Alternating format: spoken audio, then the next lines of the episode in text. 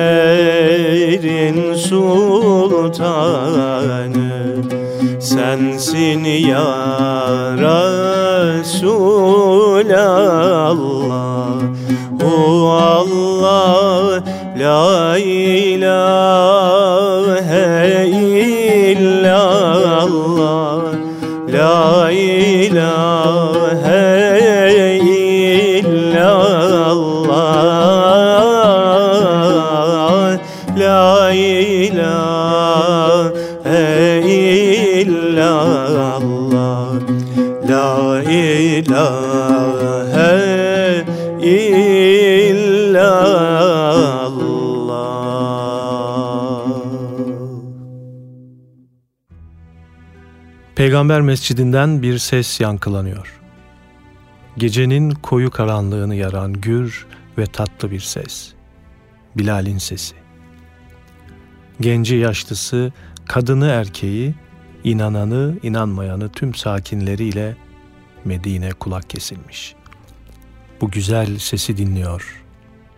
Allahu Ekber. İlk ezanı okuyor. İlk müezzin Hazreti Bilal Mescid-i Nebevi'den yükselen sesi ne zamana ne mekana sığan o yüce hakikatle buluşturuyor dinleyenleri ve Rahman'ın huzuruna davet ediyor inanan gönülleri. Dilinden değil, yüreğinden dökülüyor cümleler. Yeni bir güne gözlerini bu çağrıyla açan müminler şaşırıyorlar önce. Merak ediyorlar hikmetini. Bilal okumaya devam ettikçe yüreklerindeki iman perçinleniyor.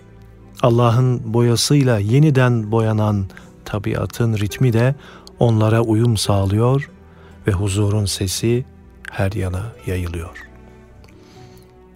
Bundan böyle huzurun sesi Bilal'in sesi oluyor. Onun sesiyle başlıyor her yeni gün ve yine onun sesiyle hitama eriyor. Başka müezzinler de görevlendiriyor Allah'ın Resulü. Daha sonra ama Bilal'in yeri apayrı. Ezan denince akla ilk o geliyor. Müezzinlerin efendisi diyor. İki cihan serveri ona. Gözünün nuru olan namazlarını seferde de onun ezanıyla kılmayı tercih ediyor. bir sabah namazı huzuruna vardığında uyanamadığını görünce Allah Resulü'nün hayyalel felah dedikten sonra usulca ekliyor Bilal. Es salatu hayrun minen nevm. Namaz uykudan hayırlıdır. Resulü Kibriya son derece memnun oluyor bu naif uyarıdan. Artık her sabah ezanında bu cümlenin yer almasını istiyor. Böylece Bilal'den ayrı düşünülmeyen ezan özünde ondan bir ruh taşıyor ve gün geliyor Mekke semalarında dalgalanıyor Bilal'in sesi. Evet değerli dinleyenlerimiz, Elif Erdem imzalı böyle kısa notlar paylaşacağım sizle. Şimdi güzel bir eser dinliyoruz ve sohbetimiz kaldığı yerden devam edecek efendim.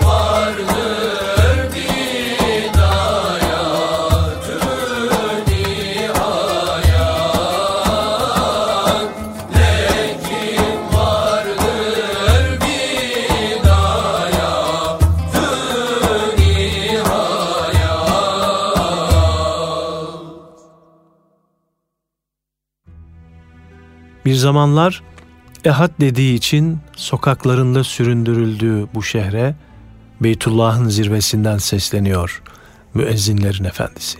Dünyanın merkezinden yükselen tok sadasıyla bütün kainata tevhid mührünü nakşediyor. Mescid-i Nebevi'den bir ses yankılanıyor. Yürekleri yakan buruk bir ses.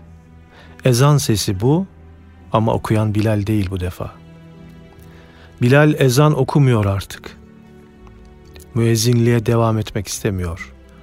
Yanı başından hiç ayrılmadığı Resulullah'ın vefatından sonra Medine'de yaşamak bile zor geliyor ona. Zira tarihin tozlu sayfalarına kötülüğü çağrıştıran Yesrib ismiyle kazınan bu karanlık, ruhsuz şehir onun gelişiyle aydınlanmıştı. Kan ve gözyaşına boğulan bu şehre onun gelir gelmez ektiği kardeşlik tohumları can vermişti. Bu şehir onunla Medine olmuş, nesiller sonrasında dahi misafirlerini tatlı bir esintiyle karşılayan mukaddes bir beldeye dönüşmüştü. Resulün işte bu Tabe'dir, iyilik ve güzellik şehridir sözü, vatan hasretiyle yanan muhacir gönüllere su serpmişti. Onun duasıyla bereketlenmişti bu topraklar ve yine onun içten yakarışlarıyla inanan yüreklerde Medine sevgisi kök salmıştı. Ah Medine, aziz ve güzel şehir, peygamber şehri bu şehir. Onun kokusu sinmiş her karışına, taşında, toprağında onun izleri var. İşte Uhud, Öyle bir dağdır ki o, o bizi sever, biz de onu severiz demişti. Ömrünün en zor zamanlarından birini yaşadığı Uhud gününde, müminlerin çetin bir sınavdan geçtiği o puslu sahnede bu sevgili dağ, sevdiğini bağrında özenle saklamıştı. Efendim bir eser daha dinleyelim, sonra sohbetimiz kaldığı yerden devam etsin. Allahümme salli ala seyyidina Muhammedin nebiyyil ümmi ve ala alihi ve sahbihi ve sellim. Allahümme salli ala seyyidina Muhammedin nebiyyil ümmi ve ala alihi ve sahbihi ve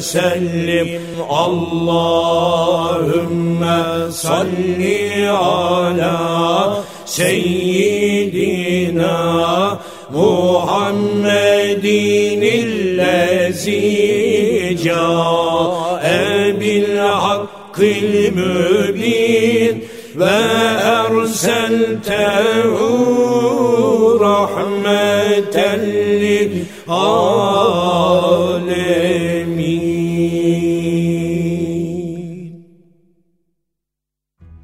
İşte Kuba Mescidi, Müslümanların ilk mabedi. Cemaatinin temizliğiyle rahmani övgüye mazhar olan bu takva mescidini mübarek elleriyle inşa etmişti Allah Resulü. Medine mescidinin gölgesinde garip kalmasına gönlü el vermemiş, gah yaya, gah binek üzerinde gelip burada namaz kılmayı adet edinmişti. İşte Bakı kabristanı, Medine ahalisinden ebedi aleme göçen müminlerin ilk durağı. Efendimizin ciğer pareleri Rukiye, Zeynep ve İbrahim'i ve daha nice iman erlerini ahirete uğurladığı ve sık sık ziyaret ettiği ibret mekanı. İşte bütün heybetiyle Mescid-i Nebevi, şehrin kalbi, müminlerin göz bebeği. Her sütununda başka bir anı var Allah Resulü'nün. Her köşesinde farklı bir yansıması var.'' İşte Efendimizin bayram namazlarını kıldırdığı meydan, işte Hendek Harbi'nde otağını kurduğu alan, işte ihrama girdiği makam. Bu şehrin her mekanı onun yüzlerce anısına şahit. Ne yana baksa onu görüyor Bilal. Her adımında hasret yangını büyüyor. Nesiller sonra bu mukaddes mekanları ziyarete gelenlerin kitabi bilgiler kuşanarak hissetmeye çalıştığı nebevi sıcaklık. Bilal'in yüreğinde bir kor olmuş, günden güne büyüyor. Kumlar üzerine yatırılıp işkenceye uğradığında ya da Efendimiz'e bedenini siper edip kanlara boyandığında belki de bu kadar acı çekmiyordu. Ey Bilal, Allah yolunda cihattan daha faziletli amel yoktur dememiş miydi gül yüzlü Nebi? Vaktiyle beni kendin için satın aldıysan yanında tut ama beni Allah için satın alıp hürriyete kavuşturduysan Allah aşkına bırak gideyim diyor Hazreti Ebu Bekir'e. Fakat Ebu Bekir'in de yüreği yaralı. Peygamber dostunun yokluğuna alışamamışken onun müezzinini de kaybetmeye gönlü razı değil. Kıramıyor onu Bilal. Ebu Bekir onu hem başka ilahlara kul olmaktan hem de kölelikten kurtaran hakiki bir dost zira. Onun vefatından sonra koyuluyor yola. Hazreti Ömer'in ısrarları nafile. Bilal cihat arzusuyla Suriye'ye gidiyor. Bir ses yankılanıyor Mescid-i Nebevi'den. Ne güzel, ne tatlı bir ses. Bilal'in sesi bu. Bir gece rüyasında soruyor Hazreti Peygamber. Ya Bilal, bu cefa nedir? Beni ziyaret edeceğin vakit gelmedi mi? Gittiği yere içini yakan, koru da götüren Bilal'i vuslata erdiren yolculuk böyle başlıyor. Medine'ye dönüyor Bilal peygamberine kavuşuyor, onun tertemiz, pak kabrini ziyaret ediyor. Kendisini görünce dedeleriyle geçen o güzel günleri hatırlayan Hasan ve Hüseyin'in isteğini geri çeviremiyor ve Peygamber Mescidinde ezan okumayı kabul ediyor. Bilal'in sesiyle saadet günlerinden kalma huzur dolu bir esinti yayılıyor mukaddes şehre. Tabiatın tesbihiyle buluşuyor tevhidin sesi. İman dolu yürekler bir anda çağlayana dönüşüyor. Rahmet peygamberinin özlemiyle dolup taşan Medineliler sokaklara dökülüyor. Resulullah geri dönmüş de onları bekliyormuş gibi mescide koşuyor herkes. Fakat uzun sürmüyor bu heyecan. Bu tatlı rüya aniden bitiveriyor. Eşhedü enne Muhammeden Resulullah derken Bilal yüreğinin acısı dağlanıyor, kelimeler boğazına düğümlü kalıyor. Devam edemiyor daha fazla. Ezanı yarım bırakıyor. Tekrar yola revan oluyor, bir daha dönmemek üzere. Dimaşk'ta vefat ettiği söylense de her ezanda onun anısı canlanıyor ve yeryüzünün tüm şehirleri onun sadasıyla onu yad ediyor. Değerli dinleyenlerimiz, bu kısa notlarımız Elif Erdem imzalı notlardı. Şimdi güzel bir eser dinliyoruz ve programımız kaldığı yerden devam ediyor efendim. Sevdim seni mabuduma Canan diye sevdim Sevdim seni mabuduma Canan diye sevdim Bir ben değil alem sana. Hayran diye sevdim. Bir ben değil alem sana. Hayran diye sevdim. Medet ya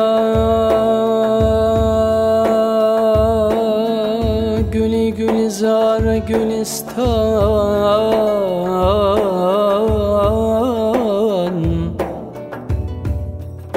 Aman ya Resulallah. Sevdim seni mabuduma canan diye sevdim Bir ben değil alem.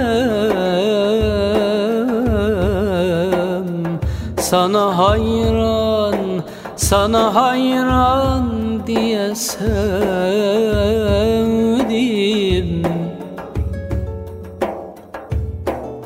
Evladı yelden geçerek ben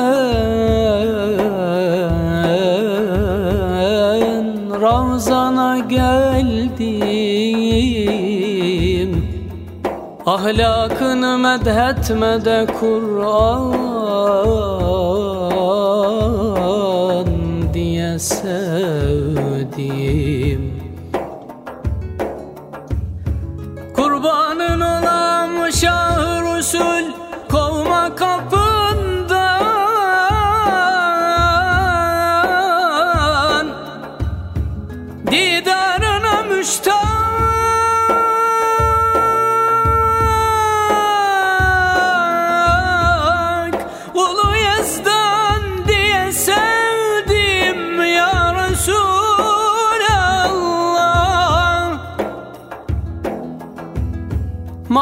Mahşerde nebiler bile senden medet ister. Gül yüzlü melekler sana hayran.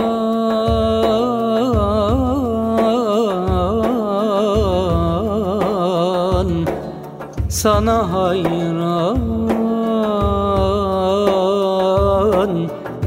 sevdiğim Ya Resulallah.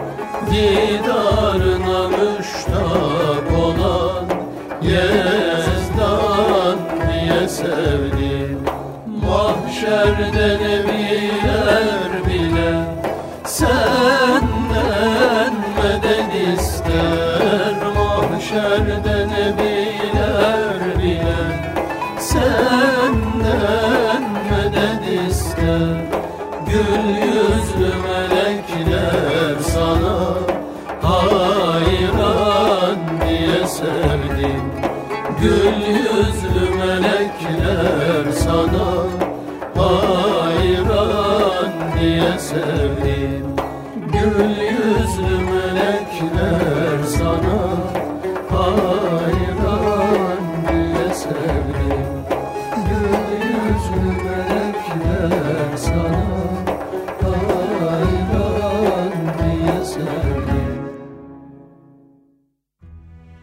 Çöl Kaplanı Fahrettin Paşa İşler nasıl buraya geldi? Bunu kabullenmek güç. Hele bu esaret ne hazin. Önce Mısır'a götürülen paşa ve beraberindeki askerler sonra buraya Malta adasına getirildi. Kaç gün oldu Malta'ya geleli? Kaç geceyi uyumadan böyle pencere önünde Akdeniz'i izleyerek, Medine'yi düşünerek. Ah ki bu esaret, ah ki Medine'den koparılışım, ah Medine'm diye inleyerek geçirdi. Nadiren yatakta uyuduysa da doyasıya değil. Genelde kenardaki eski koltuğa biraz uzanarak dinlenir, ekseriyetle kendisine tahsis edilen o küçük odada ağır ve mağrur adımlarla dolaşarak ya da pencereden dışarıya bakarak geceyi sabaha kavuşturur. Mısır'da hastalanmıştı. Vücudu bitap düşmüştü ama belli etmiyor. Ne kendi askerine ne İngiliz askerine. Kendisi sağlam durmalı ki askeri ondan güçlü olmalı. Ama boğazından da lokma geçmiyor. İngilizlerin verdiği esaret çorbası boğazımdan geçmiyor ya Rabbi. Vallahi peygamber huzurunda kalmayı, son kalemiz dediğimiz kutsal beldeyi yurt edinmeyi, bir ömür boyu orada yalnızca kuru çekirge yemeyi yeğlerdim diyerek aç kalmayı tercih ediyor. Eskimiş döşemeleri gıcırdatarak yürüdü ve yine pencere önünde durdu. Ufka baktı. Malta'yı sevebilirdim. Akdeniz'i, her gün doğumlarında ve gün batımlarında yüzümü okşayan şu Meltem'i sevebilirdim dedi. Gün doğumlarının da gün batımlarının da en güzellerini çölde izlediğini düşünüyordu hep. Avluda gezinen evlatlarım, aslanlarım dediği askerlerinin biçare, bitkin hallerini izlemeye koyuldu sonra. Şayet başka türlü gelmiş olsaydım buraya, belki ben ve askerlerim dedi, yutkundu, başını kaldırdı, tekrar ufka doğru baktı. Bu kez başka türlü tesir etti Esen Meltem.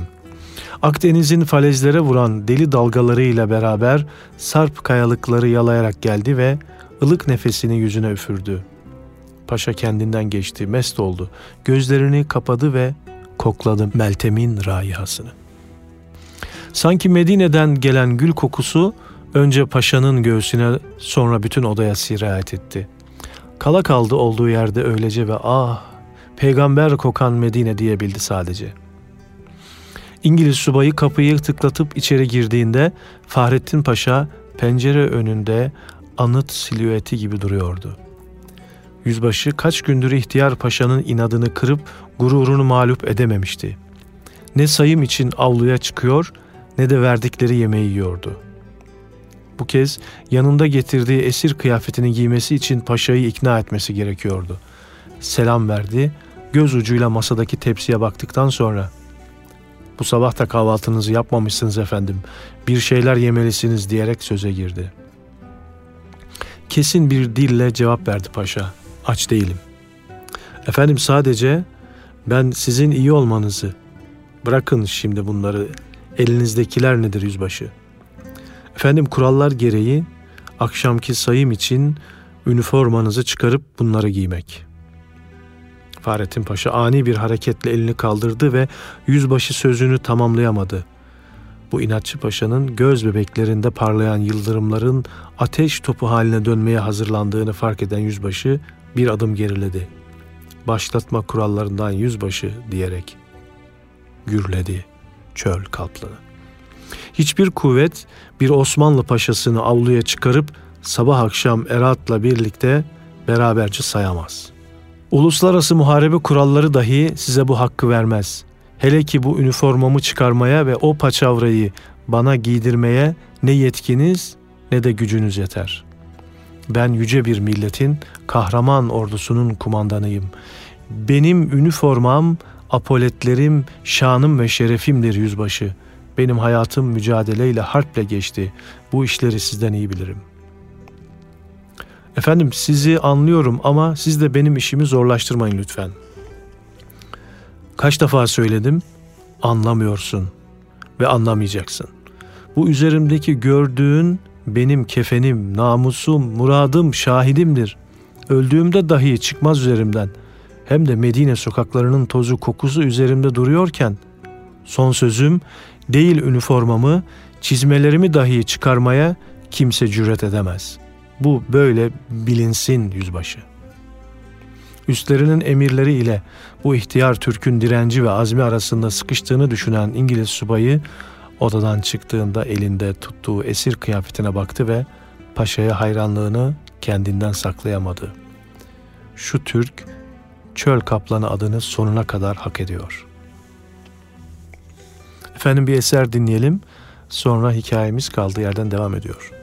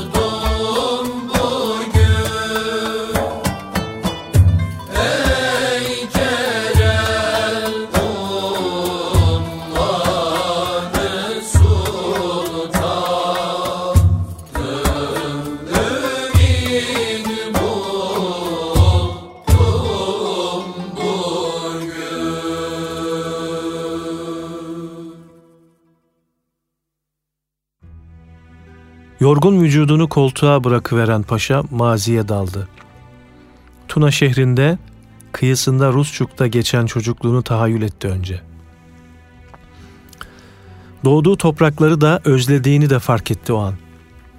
Sonra askerliğe adım attığı günü hatırladı. Hem anne tarafından hem baba tarafından asker oğlu asker soyundan geldiği için bu şerefli mesleği bile isteye seçmişti. Rusçuk'ta başlayan ve İstanbul Harp Okulu'nda devam eden eğitimini, orduda kendisine verilen vazifeleri bir hakkın ifa etmeye çalıştığını, Balkan Savaşı'nda Çatalca savunmasında üstün başarı gösterdiği için üstleri tarafından takdir edildiğini, sonra peşi sıra gelen terfiler, rütbeler, beraberinde artan sorumluluklarını, mücadelelerini, zaferlerini düşündü. Balkan Savaşı'nı, Türk-İtalyan Savaşı'nı, Suriye'yi, Musul'u, Halep'i düşündü ve Medine'yi. Erkan-ı Harp yarbayı olarak başında bulunduğu 12. kolorduyu Musul'dan Halep'e getirişini ve 4. Ordu Kumandan Vekili olarak Hicaz Demir Yolunu denetlemek ve Hazreti Peygamber'in aleyhissalatü vesselam kabrini ziyaret etmek bahanesiyle maiyetindeki askerleriyle Medine'ye gönderilişini hatırladı komutayı ele aldığı andan itibaren kanının son damlasına kadar müdafaa edeceğine dair peygamber huzurunda söz verdiği, askerlerinden bunun için söz aldığı ana değin ve sonrasında çektikleri sıkıntıları tahayyül etti. İngiliz işgalcilere ve onlarla işbirliği yapan asi bedevilere karşı en ağır şartlarda mücadele vermişlerdi. Aç kaldılar, çekirge yediler, heyhat. Şimdi tekrar o günlere dönmeyi, çekirge yemeyi, çamurlu sulardan içmeyi ne çok isterdi. Kutsal emanetler Katar'ını İstanbul'a gönderme kararı aldığı günü hatırladığında hoş bir tebessüm dudaklarından yüzüne yayıldı dalga dalga. Ne iyi ettik de muazzez hediyeleri yağmacı asilere bırakmadık. İngiliz pazarında beş paraya satılmalarına müsaade etmedik Allah'ın inayetiyle dedi. Bıyıklarını keyifle vuruyorken. 31 Ekim 1918'de imzalanan Mondros mütarekesinden sonra 72 gün daha direnmişler, hem kendisi hem de evlatları çok çileler çekmişti Medine'yi müdafaa etmek uğruna. Medine-i Münevvere'de geçirdiği son zamanlarını Mescid-i Nebevi'nin temizliğini bizzat yaptığı günleri, yatağını yorganını Ravza-i Mutahhara'nın yanı başına serip orada yatmaya başladığı zamanları hatırladığında gözünden birkaç damla yaş süzüldü. Ah Medinem, sayıklamalarının avluda sayıma çıkan askerlerin sesine karıştığını fark etti ve uyandı hülyalardan çöl kaplanı. İnşallah tekrar bu topraklara hizmet edebilmek bizlere ve neslimize, bizim ecdadımıza tekrar nasip olur diyelim ve şimdi güzel bir eser daha dinleyelim efendim.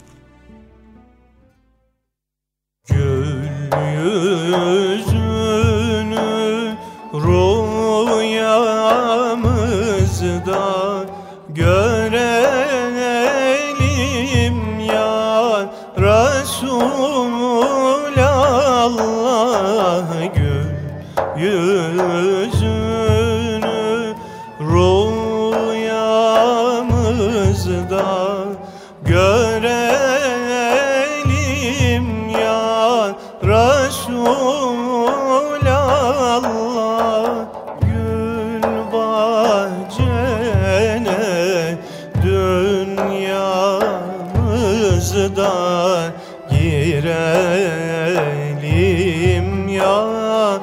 Resulallah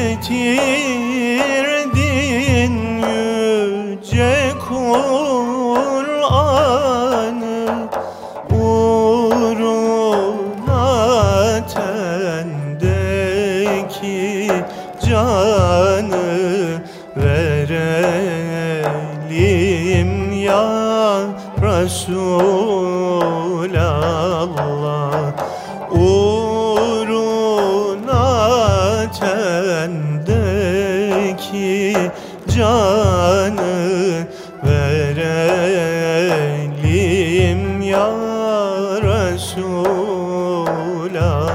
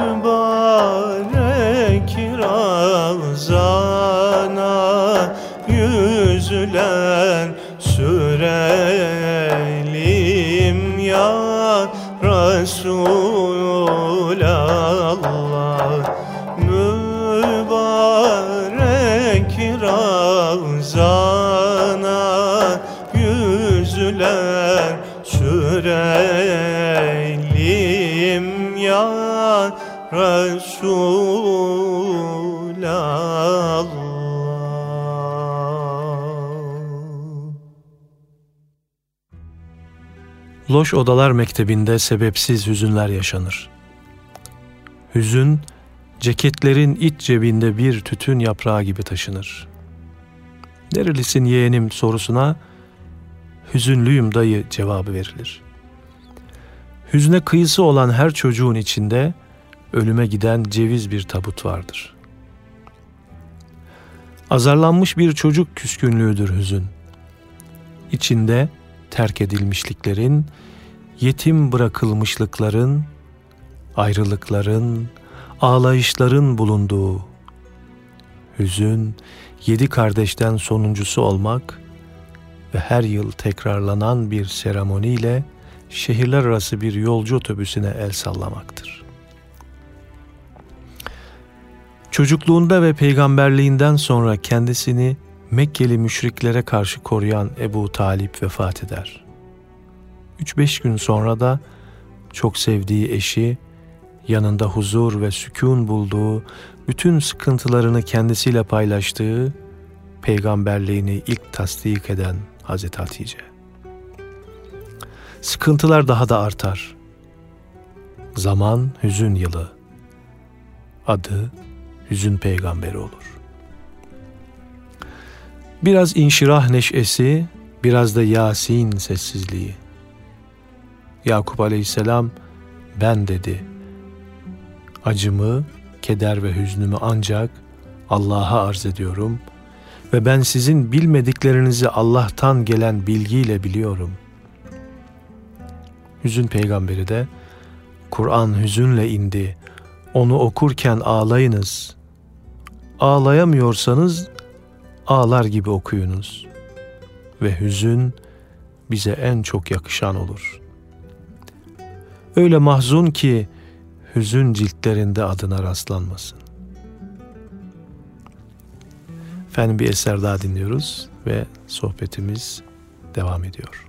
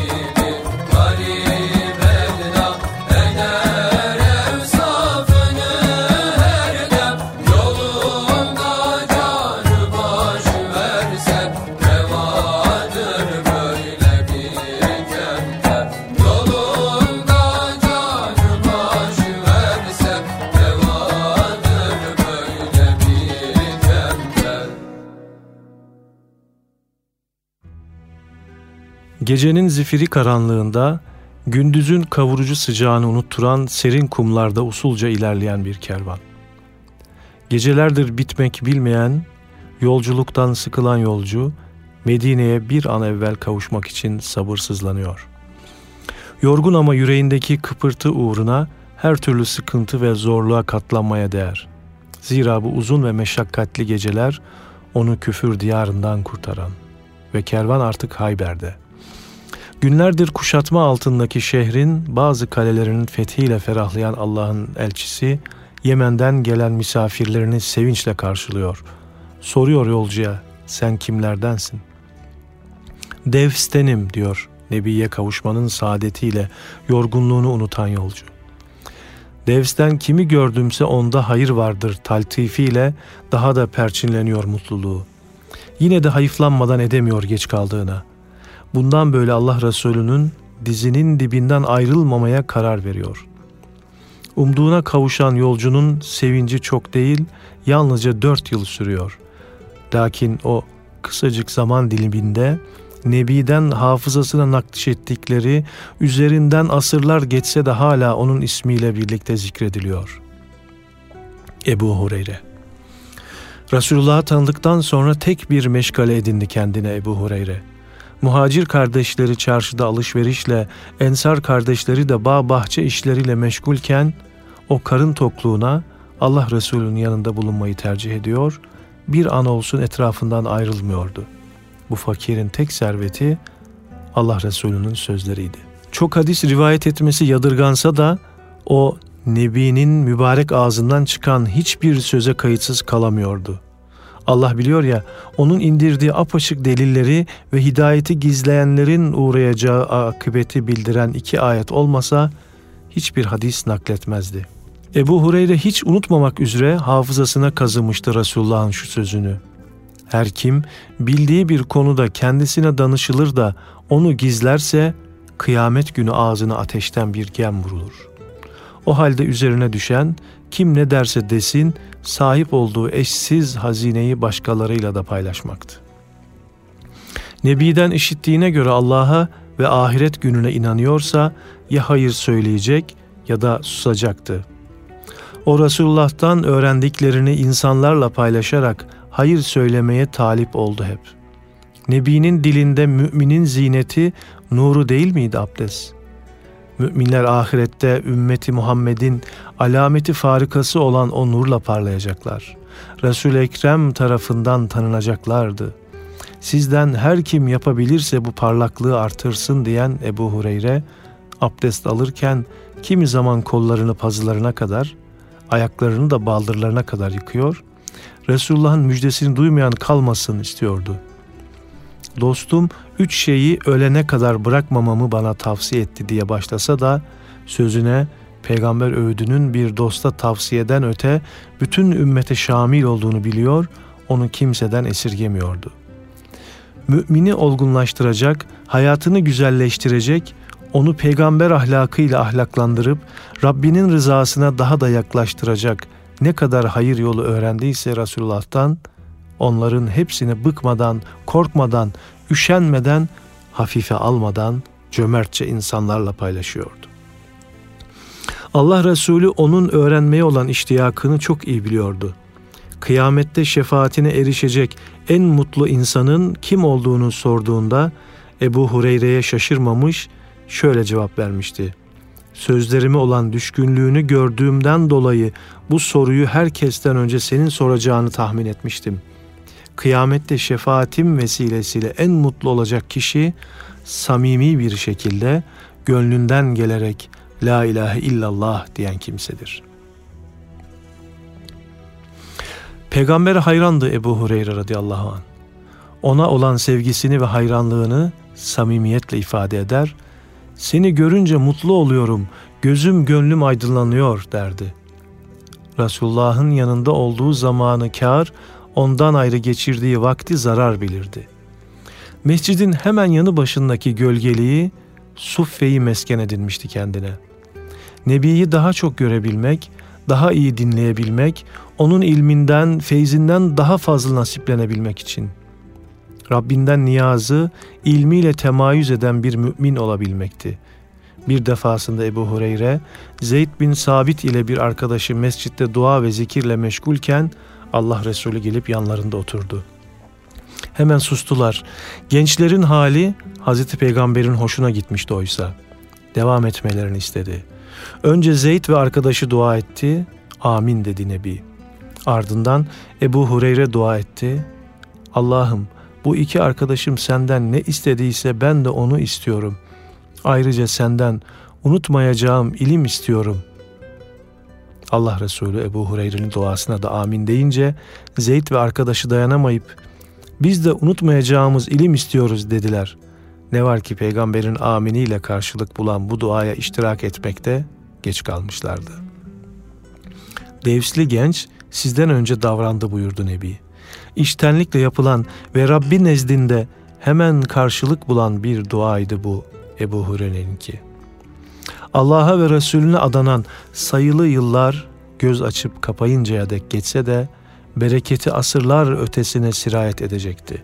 Emanet bilinciyle hafızasında biriktirip aktardıkları sayesinde peygambere özlem duyan nice kalpler sürure erecek, nice kulaklarda Nebi'nin sözleri yankılanacak, zihinlere nakış nakış işlenen nice hadis dilden dile dolaşacaktı. Evet efendim, bu e, son okuduğumuz e, parçada Hale Şahin imzalı bir e, hikayeydi.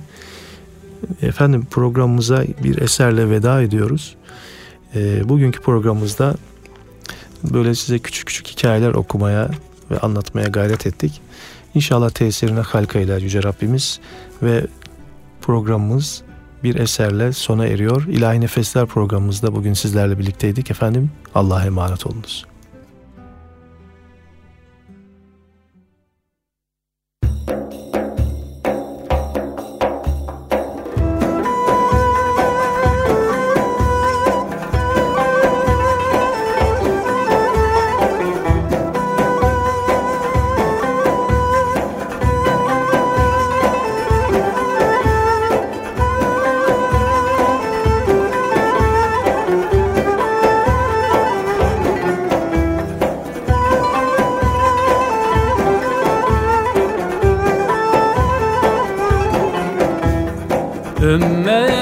Saf saf olmuş Gözleri yaşla dolmuş. Ümmetin saf saf olmuş Gözleri yaşla dolmuş.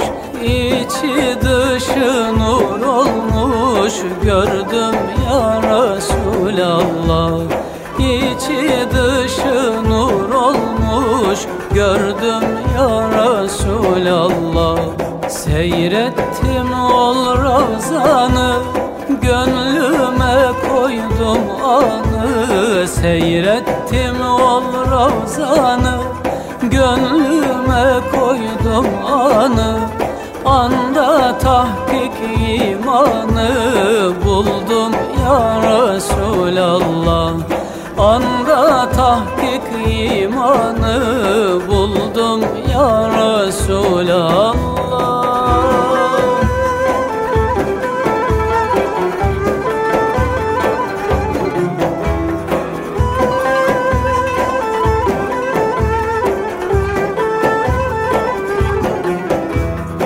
Eğilip boynum büktüm Mescidinde diz çöktüm. Eğilip boynum büktüm Mescidinde diz çöktüm.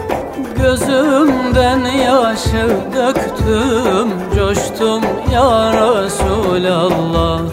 Gözümden yaşı döktüm Coştum ya Resulallah. Durdum seyrine daldım Ravzana bakıp kaldım. Durdum seyrine daldım Ravzana bakıp kaldım. Sonsuz feyizler aldım Doldum ya Resulallah Sonsuz feyizler aldım Doldum ya Resulallah.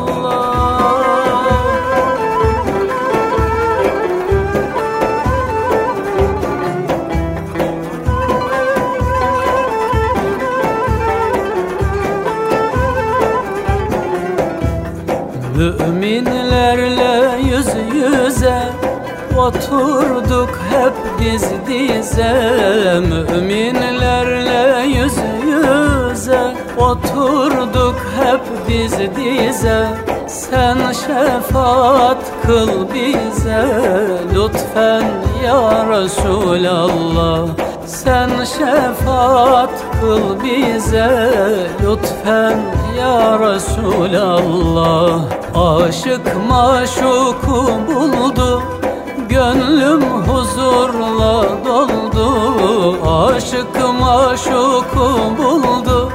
Gönlüm huzurla doldu Ne mübarek bir yoldu. Geçtim ya Resulallah Ne mübarek bir yoldu. Geçtim ya Resulallah